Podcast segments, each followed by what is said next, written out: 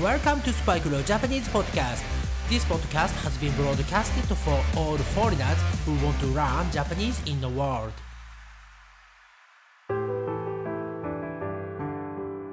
世界中の皆さん、こんにちは、こんばんは、おはようございます。そして、お帰りなさい。スパイクレオジャパニーズポッドキャストへようこそ。毎日、毎日むちゃくちゃ暑いですね。はい。えー、私の住んでいる、えー、愛知県、愛知プリフェクチャーの名古屋はですね、えー、ここ2、3日ですね、かなり天気が良くて、35度、ね、35 degrees Celsius。はい。もうね、めちゃくちゃ暑い日が続いていて、えー、体調がね、おかしくなってしまいそうな、ね、そんな天気が続いています。えー、まだね、九州の方とかではですね、大雨で、えー、大きな被害ですね、ダメージを、えー、受けているところが、えたくさんあるそうなので、えまだまだね、え天気が良くなったからといって安心はできないですね。The heavy rain caused serious damage to many places in 九州。はい、えー。そしてですね、皆さん、えー、昨日は7月の2日だったのですが、えー、もう皆さんご存知の通りですね、えー、JLPT 日本語能力試験のテスト、エグザミネーションが昨日ありましたよね。皆さんいかがでしたか？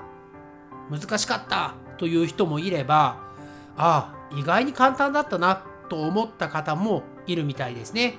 えー、私も昨日はですね、えー、非常に気になっていたので、えー、Twitter の方でですね、JLPT を受けた方のツイートなどを見ていたのですが、うん、やっぱり、あのー、安心したとかね、I'm relieved とか、はい、えー、やっと終わったみたいな方もいれば、全然できなかったとかね、はい、えー、N1、N1 の懲戒のテストが、えー、すごく難しかったとかね、あとはそうですね、えー、同じような日本人の名前が何回も懲戒テストで懲戒問題で出てきたというツイートも見かけましたね。えー、まあ今回ですね、合格できた方はもちろんね、次のレベル、そして N1 のね、えー、試験に合格した方は一番ね、ハイエストな、えー、レベルに合格はしています。え、ただですね、N1 にもし合格できたらですね、次にやっていただきたいことはですね、このスパイクレオジャパニーズポッドキャストが一番大切にしている、ね、カンバセーション、会話ですね。はい。えー、会話力を身につけてください。えー、なぜかと言いますと、えー、まあこれは私の、え、パーセプションね、え、まあ先入観かもしれませんが、えー、JLPT 日本語能力試験や、えー、まあ、あの日本ですと英検ですね。はい、英語の、えー、試験があるのですが、えー、そのようなね、資格、 qualification の勉強、ね、 study というのは、その時には覚えているのですが、すぐにね、忘れてしまうことが多いような気がします。そして、やはり言葉ですからね。うん。日本語という言葉。一番の目的、 purpose というのは、話をして日本人のネイティブの人といろいろなことをね、共有できる。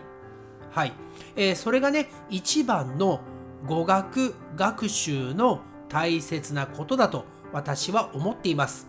せっかくね、えー、JLPT の N1 とかね、N2 に合格、パスできて、日本で仕事が見つかりました。でもね、やはり会話ができないと何の意味もないですよね。ですから、えー、こういうね、 qualification というのは仕事を見つけたり、自分のスキルをアップするためのツールだと思って勉強した方がいいと思うんですよね。実際ですね、日本でも英語検定、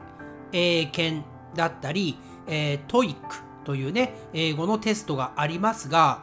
ああいうあのスコアをね、えー、まあ、競うというか、うん、あのいいスコアハイスコアを取るために勉強することって確かにボキャブラリーとか増えるんですけど話せない人多いんですよ。えー、それが私がね、えー、エピソード2だったかな。はい、そこで話をしていた日本の日本人のね、英語の先生、ね、 Japanese English teacher、えー、まあ、その方たちはですね、英語の会話はできない人が多いんですよね。あの、今はどうかわからないですよ。ただ、私が学生だった頃の英語の先生は、会話力、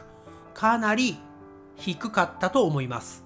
ですから、わざわざね、月に1回とか2回ですね、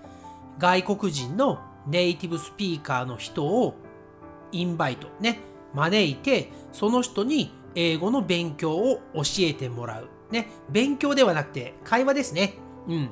conversation を教えてもらう。なんかね、おかしいですよね。本来、 Japanese English teacher は、ね、文法、もちろん grammar とか、ね、そういうことも教える。ね、プラス、 conversation。ね、どのように話をするのかというところまでね、教えなくてはいけないような気もしますね。はい、話はね、少し逸れてしまいましたが、まあ、ひとまず、ね、ひとまず、えー、7月2日の JLPT 日本語能力試験は終わりました。特に N1 にね、今回合格できた方は、ぜひぜひカンバセーションの力をね、スキルを磨いてブラッシュアップして、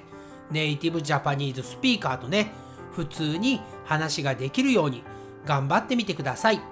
そしてその他のレベル N5、N4、N3、N2 の方はですね、合格したらその上のレベルを目指してまた12月の試験に向けて頑張ってね、一緒に頑張っていきましょう。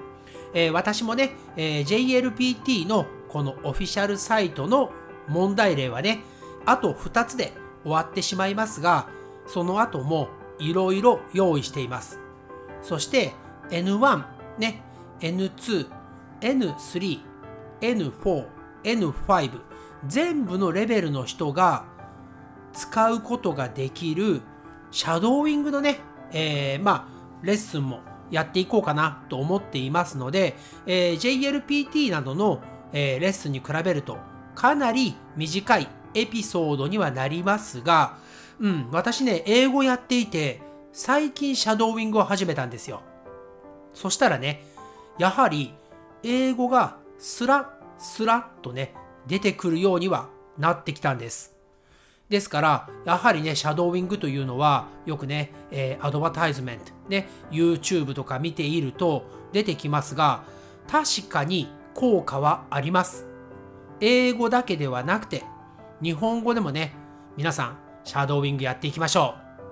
はい。ということで、今回のエピソードはレッスンではなくですね、えー、一旦 JLPT の試験が終わりましたので、今後、えー、どのようなね、レッスンを、えー、このスパイクレオジャパニーズポッドキャストでやっていくのかとか、はい、N1 にね、合格した素晴らしい方々は、